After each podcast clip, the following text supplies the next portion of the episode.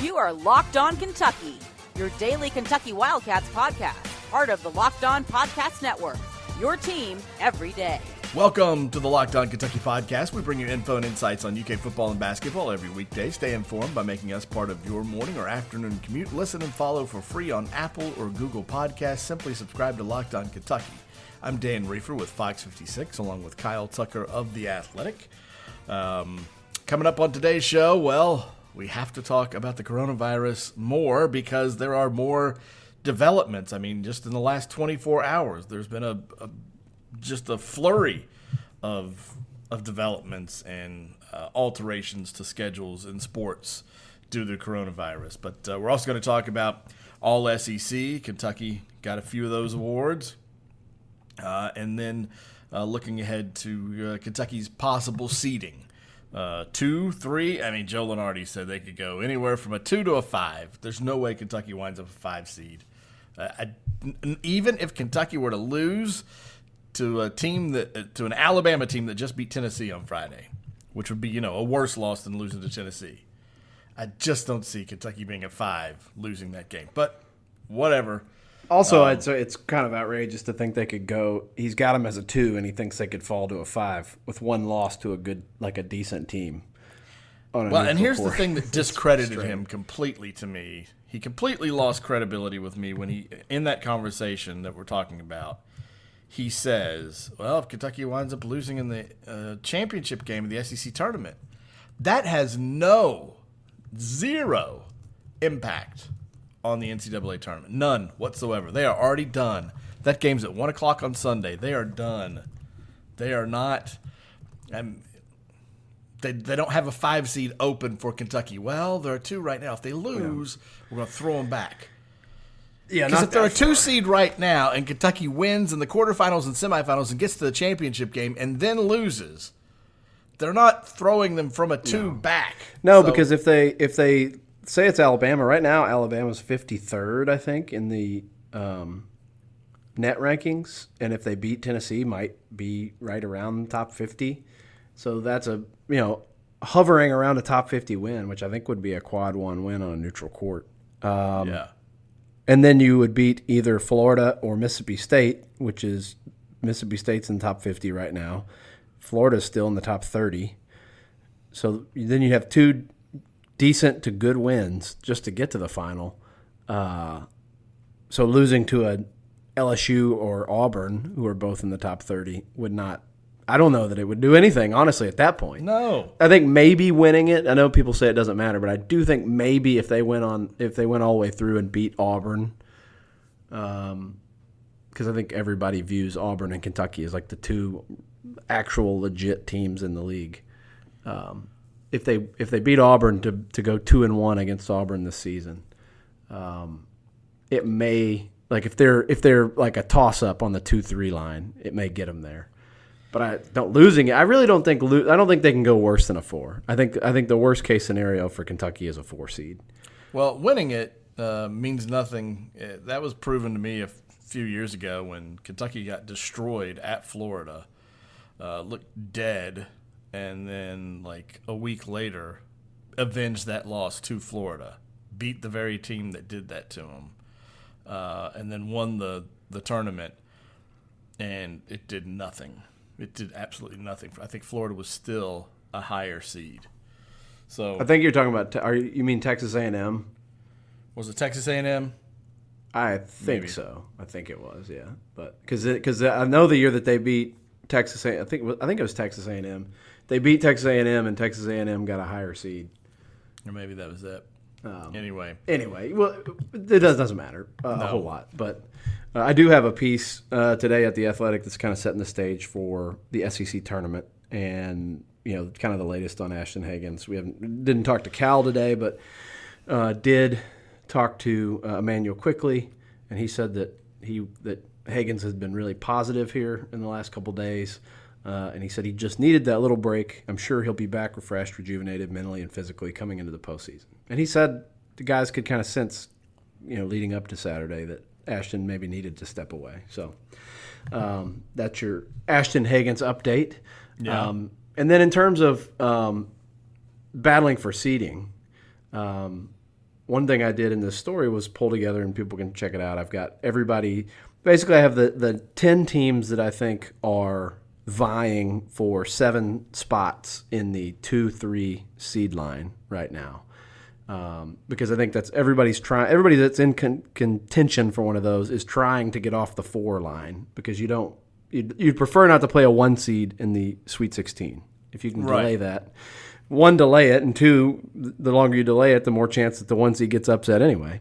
Um, but I would say, like right now, I would say um, that the the one seeds are kind of locked in. It feels like Kansas, Baylor, Gonzaga, Dayton.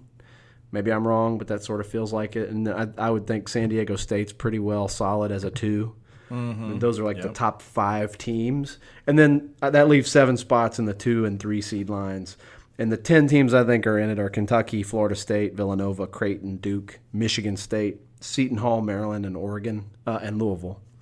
Um, and so I kind of went through each of those teams and compared them to Kentucky's resume. Now, the thing we have to say off the top is Kentucky has the worst loss by far of any of those teams. Nobody has one that comes close. And, and no, Duke is not the same because Stephen F. Austin won its league, I think lost three games all year or four, um, and is a like a top 75 team. They're not a quadrant four. They're not in Evansville, Evansville, Evansville. No, they are not. So off the top, you have to you have to throw that in there. Uh, Kentucky's got that working against it. But in terms of who the other piece of it that I think is more important, especially when that loss came in November, is who did you beat? Uh, and in that regard, in the current net rankings, Kentucky has nine top 50 wins. Uh, Duke and Louisville have three. Florida State has five. Kentucky has nine Top 50 wins. top 50 wins and a chance to get at least two more so they could end up with 11 um, kentucky also has the best road record by two fewer losses than anybody in that group eight and two. Everybody else in that group has lost at least four games on the road. Maryland is five and six on the road. Oregon is five and five on the road. Creighton and louisville are six and five on the road. Um, so when you start stacking them up in all these categories, uh, other than uh, the horrible loss, um, you know, there's a lot.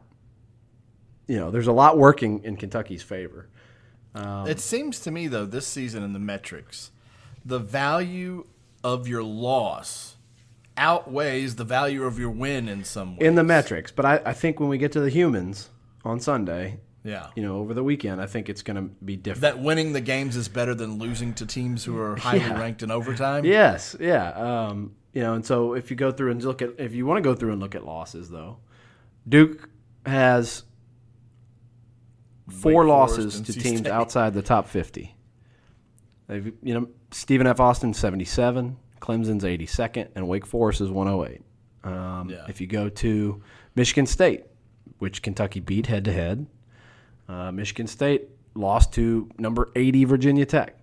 Not a great loss. If you go to Louisville, which Kentucky beat head to head, uh, lost to Texas Tech, which Kentucky beat. Clemson. Lost to number 82 Clemson, lost to number 72 Georgia Tech. Uh, you go to Florida State, lost to Clemson. This is a theme. Clemson beat all the good teams in the league and had a horrible record, barely 500. Yeah. Um, lost to number 110 Pittsburgh. So Florida's got two. Florida State's got two ugly uh, losses on there. Um, Whereas for you know- Kentucky, it's just it's Evansville and Utah. Evansville and Utah, and Utah That's it, climbed a bunch. Utah, uh, where did that end up? Um, Like 90th, maybe? 85th. Okay.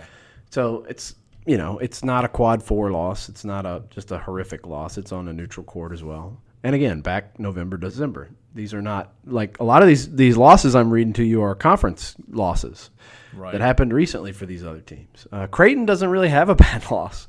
You know, their worst loss is to on the road to number 66 St. John's.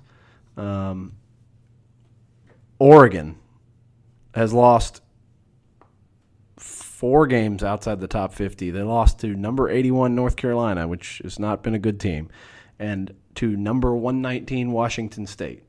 Um, Villanova is another team that has like really no bad losses. They don't have a loss to anyone outside the top 40. That's pretty impressive um, on Villanova's part. Um Seton Hall's got one to number 98 Iowa State. Um, Maryland also, by the way, has no losses outside the top 40. So Maryland and and Villanova of that group of of nine other teams I mentioned that are kind of fighting for two and three seeds with Kentucky. Only Maryland and Villanova don't have a loss outside the top 50. And most of the rest of those have a loss hovering around, you know, somewhere around 100 or worse. So everybody everybody in that group's got a stinker, just about. So Kentucky's got a very good case for a two seed. If they if they Maryland the a SEC good tournament, case. I think, yeah. for a two seed. Uh, I think two of the three, and maybe all three of those Big East teams, get a two or three seed. Yeah, Yeah. Florida State, I think, gets the nod over both Louisville and Duke. And they won the ACC. I mean, I don't know how you Yeah. how you don't. Uh, you know, I, I think my guess is Kentucky's a three seed um, when it all is said and done. But that's fine. I mean, that doesn't really make much of a difference. You know, the only thing Yeah. about getting it, I mean, two, three would play each other. That's, you know, the two Right. and the three In would, Sweet in theory, 16. play each other in Sweet Yeah. 16. So it doesn't make a whole lot of difference, except that there are a lot more 3 14 upsets than there are 2 15 upsets.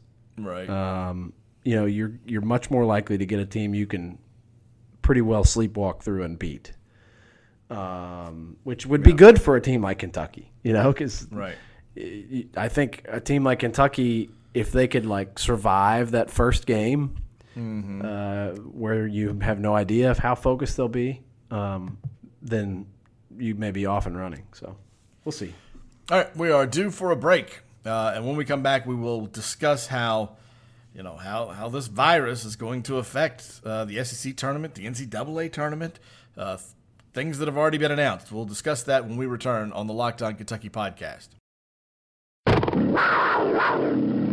You are Locked On Kentucky, your daily Kentucky Wildcats podcast. Okay, we're back here on the Locked On Kentucky podcast. Uh, as far as the SEC tournament goes, uh, they have announced the league office that there will be no locker room interviews at the SEC tournament. That has changed. That was not the case. And then all the major sporting, you know, Major League Baseball and uh, the NBA and uh, NHL and MLS, they all announced that the, that was their policy uh, the day before.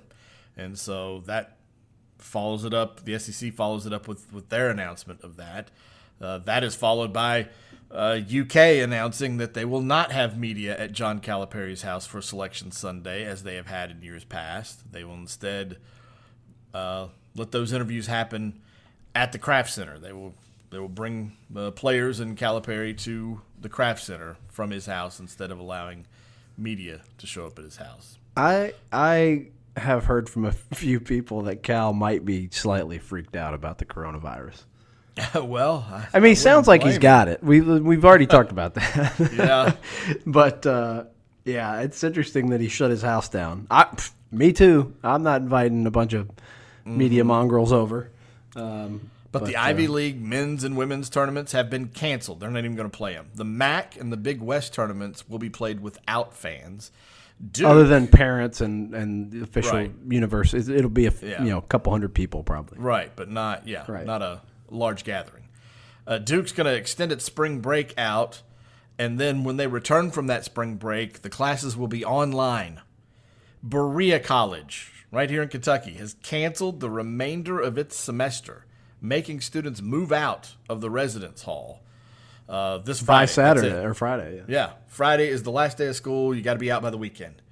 Uh, so it's happening. It's it's snowballing, and uh, the NCAA tournament. Uh, I, I did see someone mention that the NCAA has insurance on the tournament. Interesting. That that you know they they could conceivably play it without fans and without taking a you know a bath financially. Then you've got everybody watching it, as we mentioned. What last night, yesterday's podcast, the the TV ratings would would get a huge bump if nobody went to the games. Um, now, the most interesting um, question I saw posed uh, is something that's real and is happening in Premier League. Our, our buddy John Hale put it out there that Arsenal, a player from Arsenal, had come in contact uh, with an owner from another team who had coronavirus, and so they postponed their game with uh, with Man City. So now that brings up the question: um, What happens? Um, by the way, I just found out just like today. Well, what was this? Today is now Wednesday. So on Tuesday, I found out that someone uh, I know, not not here locally, but someone else I know, came in contact with someone who has it, and fortunately, um, they don't have symptoms, and it's been five or six days since they came into contact with that person. E. They and they're saying that if if you don't have symptoms within five or six days, then you're probably in the clear. But you know, the, this this person had been out to dinner uh, with a few other people, and one of those people in the group turned up uh, that they were a confirmed case of coronavirus.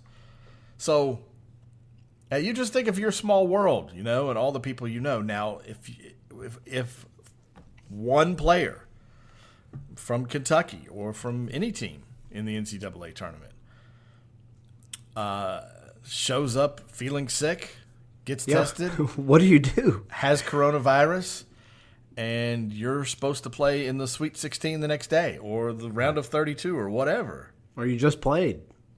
Yeah, you just played. What, like what do you, what do you do? do? Does that team forfeit? Do you quarantine the entire that entire pod? You know that whole site's location, that whole site's group of teams, and pause the tournament until well, you everybody's don't tested? know where I the player got it from. Right. I Where mean, did he get it from? Yeah, I mean, He got a- it from a hotel worker? Right. Who's staying at that hotel? Who Right. else is that hotel worker served? Right. yeah, I mean it's it's you know, and, and the other thing here's the other thing I would I, I shared on Twitter that I would I would want to share with people because I'm not like a, I'm not an alarmist about this. I don't. I continue to believe that most healthy people, young and healthy people, are going to be okay. But all of the data says that elderly people and immunocompromised people, and by the way, if your wife or your mom or your friend or whoever Right. is, is battling cancer and has taken chemo, they have no immune system.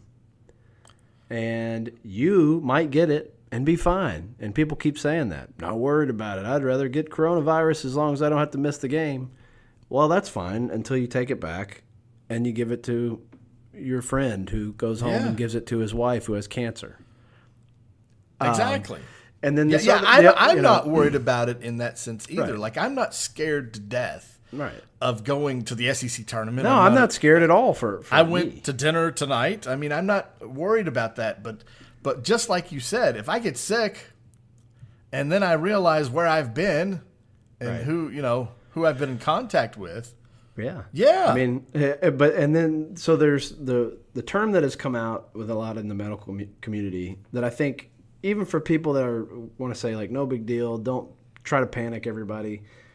This is not about panic. This is what this is what I would say to people about things that are getting canceled that are frustrating you and you think are overreactions. It's called they're calling it flattening the curve, which is essentially playing stall ball with the virus. Um, and so I'll, I'll read this from uh, some medical folks. It says some of the best epidemiologists in the world are estimating that between 40 and 70 percent of adults will end up getting an infection. Even if we begin with that low end of 40 percent of adults in Mass, this is from doctors in Massachusetts, right? of 40 percent of adults in Massachusetts, that's two million people getting infected. If we take data from China that says 20% of people needed hospitalizations, that's 400,000 people being hospitalized. Mm-hmm. Even if we said, no, that's way too many, we can cut that in half. That's 200,000 hospitalizations. And at any given time in Massachusetts, we believe there are three to 4,000 hospital beds open at most. yeah. You start doing the numbers, you realize very quickly we do not have anywhere near capacity to take care of tens of thousands of people with the coronavirus who might need hospitalization. But this is flattening the curve. If we can spread out that, we can spread that out over many, many months, ideally a year, then I think we have a shot to be able to take care of everybody who will need the care. Um, this is a doc- doctor at uh, the Harvard Global Global Health Institute. Harvard, you say? Harvard, correct. Not, never So- heard of them. Yeah. So while on an individual basis, there's not a reason to panic, it's about some of these rash decisions and like what seem like rash or extreme decisions. In Italy, shutting down the country basically for a couple weeks or a few weeks, or sending people home from the petri, the petri dishes that are college dormitories. Oh, right. It is about not overwhelming the healthcare system. Because like okay if all if if all these people needed to be hospitalized they didn't all die. Most of them did not die. Even the people that got so sick they had to go to the hospital they did not die because they went and they got treated. But what if you get it and you need to go to the hospital with a treatable case and there's not a bed for you. And you go to the other hospital and there's not a bed for you because the healthcare system is overwhelmed.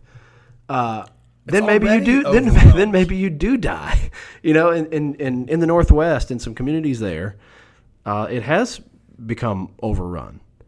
Uh, and they're you know doctors there are talking about in washington state are like you know they are collapsed their healthcare system is collapsing basically. They can't handle it. And so i don't know. I'm torn about you know what to say to people or even what my you know my total opinion is on this other than honestly anything that that folks that are super informed on this say we should do we should do. And you know it's going to stink and there's going to be stuff that we don't get to enjoy that we want to enjoy. But if we're keeping a lot of people safe if we are making it possible to, for people to get sick and then get healthcare treatment over the span of a year instead of all of us getting sick at the same time and it turning into a nightmare. Uh, I don't know. So this isn't going away. This won't be the last time we talk about it on the podcast because something else will happen. Um, you know, I don't know. It starts tomorrow, so I don't know that the SEC tournament's going to shut the doors to fans. No, not now. It's too late. Could the NCAA tournament? I don't know. Possibly. We'll see. I'm, Yeah, I'm really curious to see what like the TV broadcasts of these conferences that have shut out the fans are going to look and sound like. I'm going to Mm-hmm. tune in. I certainly wouldn't have before. Well, one more thing to add on this before we move on is just you you have to also realize like like the test kits that they're using. Now, how many test kits for coronavirus existed before the coronavirus? All right. So so then it's an epidemic in China, and then they're testing in Asia. Um, so there are like a few suppliers. Uh, one of the major suppliers of the kits confirmed that its product is back ordered due to the extraordinary pace at which the world has increased coronavirus testing over the last few weeks. So, here in the United States, there's a shortage of of tests. There's a shortage of if you go to the hospital or go to the doctor to find out, yeah, I'm feeling sick. Do I have it? I don't know. We don't have a test for you. Yeah, I've I've actually heard from people today who went to uh, say I, I think I might have this, and the doctor said I think you might have it, and but I can't test you. I mean, if that have doesn't. That's the thing too. Like, oh well, the numbers, the number. We don't even know what the numbers are. We have no, Right. we have no not idea how many people are infected right now. Don't know. So yeah, I'm not trying to scare anybody. I just want uh, people to I think we should listen. I think we should Yes. listen to to people that are informed, and especially if What if we These- do nothing? What if we do nothing? and it gets really bad. I mean, Right. especially if if people and and organizations that stand to lose money on this start saying we're going to take the loss. Mm-hmm. I think you should pay attention to that. right. Because money talks. Yeah. All right, we'll take a break. When we come back, uh, we've got to talk about what world. What else were we going to talk about? I've already forgotten. All SEC. Oh, we haven't talked anything about all SEC. The Have actual not mentioned that? basketball. How did we not mention that yet? All right, sorry guys. We're, we're talking about that next when the Locked On Kentucky podcast continues. This is Locked On Kentucky, your team every day. Okay, we're back here on the Locked On Kentucky podcast. So, yes, Immanuel Quickley is the SEC. Talk about burying the lead. Immanuel Quickley is the SEC Player of the Year, coaches selection. Yeah, but what does he think about coronavirus? He's all SEC first team coaches and AP. Nick Richards, all SEC first team coaches and AP.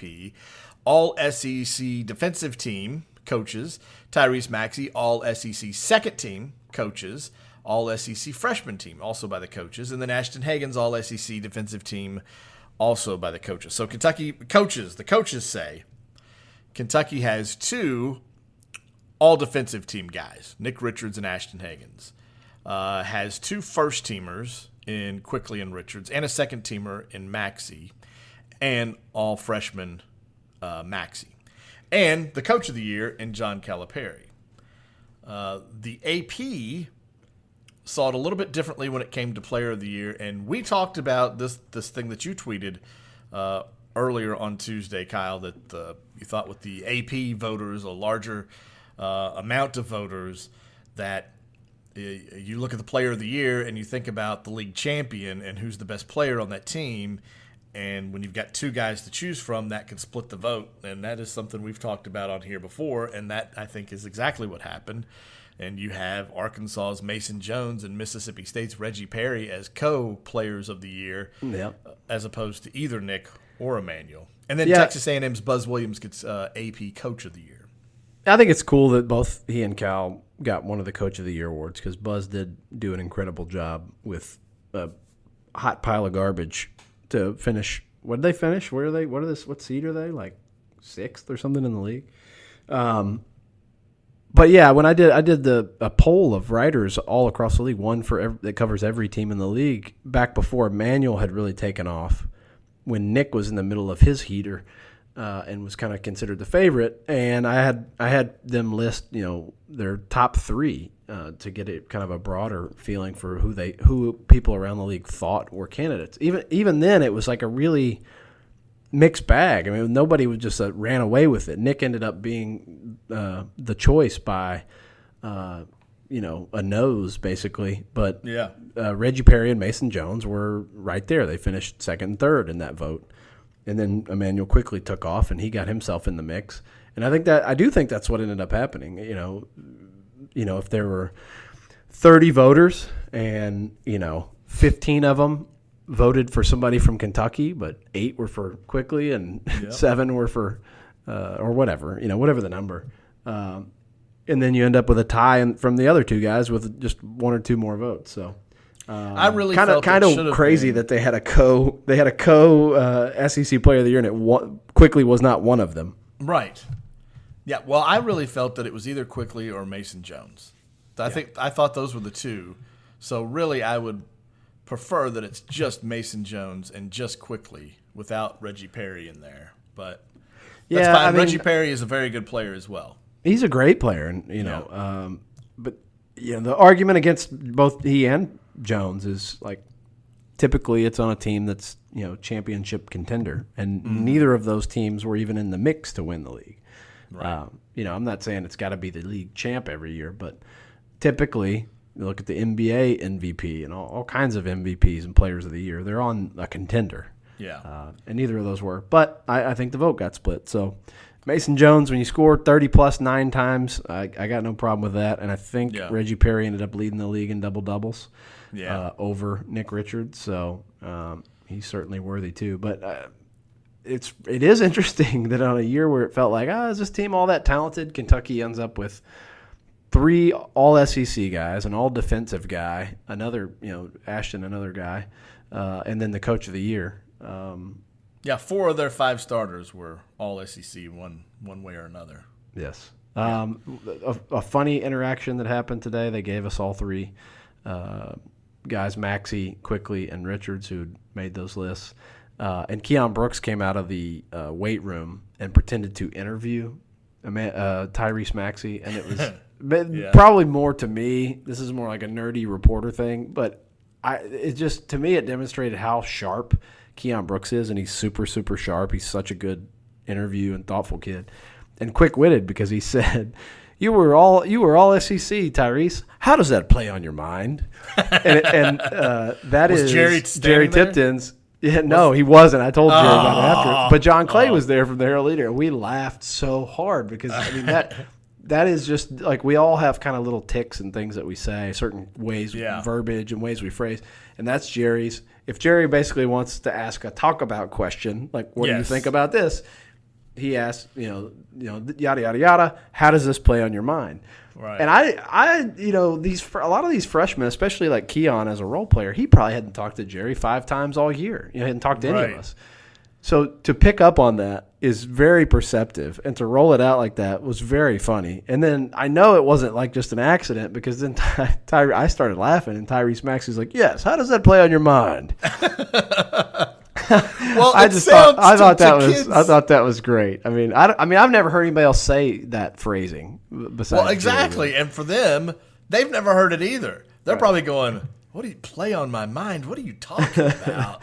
like they don't even know what he means. you It was know? good. I told Jerry about it after, and he thought it was very funny. He said he was sorry that he missed it, but uh, that was great. Um I mentioned that Immanuel talked about um, uh, Ashton and, and felt was very positive about that. Everybody got Yeah. asked about the coronavirus and basically. and Immanuel you know, says he feels good, right? yeah, he said he's feeling good after a couple days off. Cal mentioned in his back or you know whatever it was. Um, Nick Richards, in his booming voice, uh, d- addressed the coronavirus. He said, uh, "We're using a lot of hand sanitizer." Um, pretty much, coaches are telling us not to shake anybody's hand. Um, so that's your your uh, final coronavirus update. But those guys, the, the cool thing too, last last little bit of uh, award reaction was that Nick said he's the one he found out in class about Oh, yeah. Immanuel winning Player of the Year, which you know he wanted to win as well.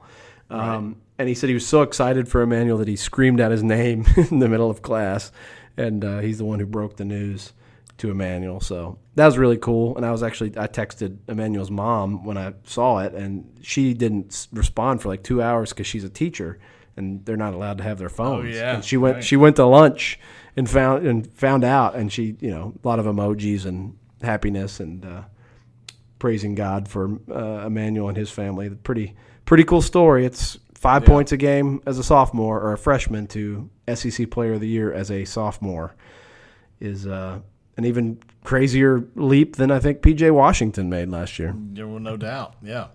A few other honors. Kenny Payne, named to the uh, Hall of Fame class of 2020 for a step up assistant coaches. So I guess this is a Hall of Fame for assistant coaches. I didn't know that existed until I today. did not know it existed either, and now he is a Hall of Famer.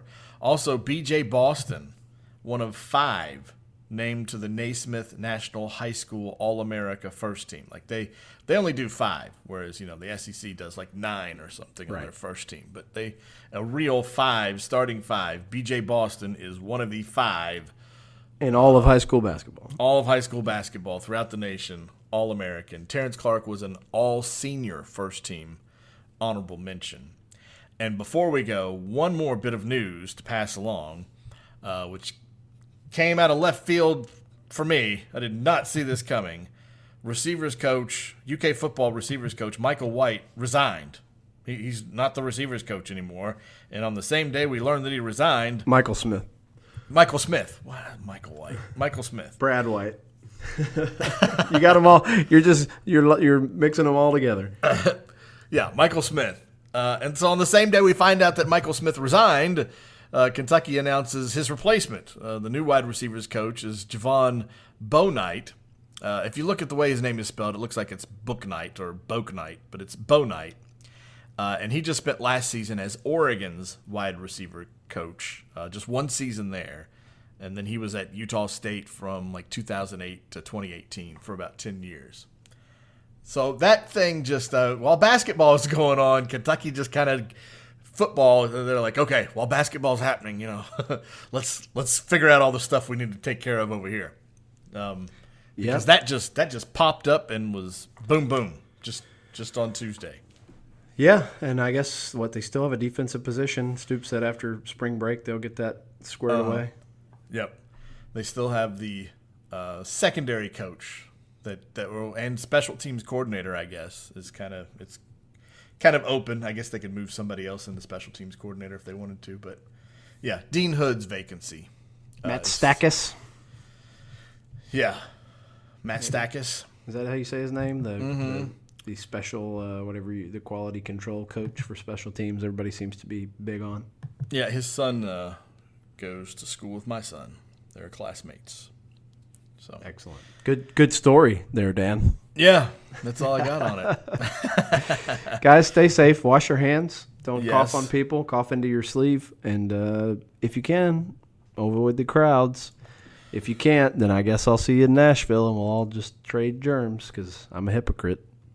Yeah, I'm. I mean, that's my job. I don't, I don't really have a choice. But uh, if I were not doing this for a job, I would be in my home for the next week. Yeah, but uh, yeah, we're going. Um, so Dan and I might share a bed just to spite Corona. yeah, we'll be there. So um, yeah, follow along. Read Kyle's stuff in the Athletic. Uh, I'll have reports starting on Thursday night on Fox 56, uh, on the 10 o'clock news, on uh, Thursday night, Friday night, Saturday night as well, uh, from Nashville. Uh, and then uh, be sure to follow us on Twitter where you can comment, ask us questions. We can answer on the podcast. I'm at D R I E F F E R, and Kyle is at. Kyle Tucker underscore ATH. All right, now tell your smart device to play the latest episode of episode rather of Locked On NFL Draft. Talk to you tomorrow, guys. Thanks for listening.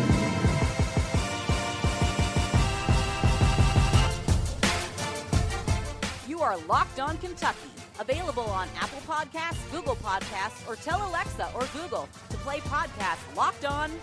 Don't worry, I won't finish. You get the idea.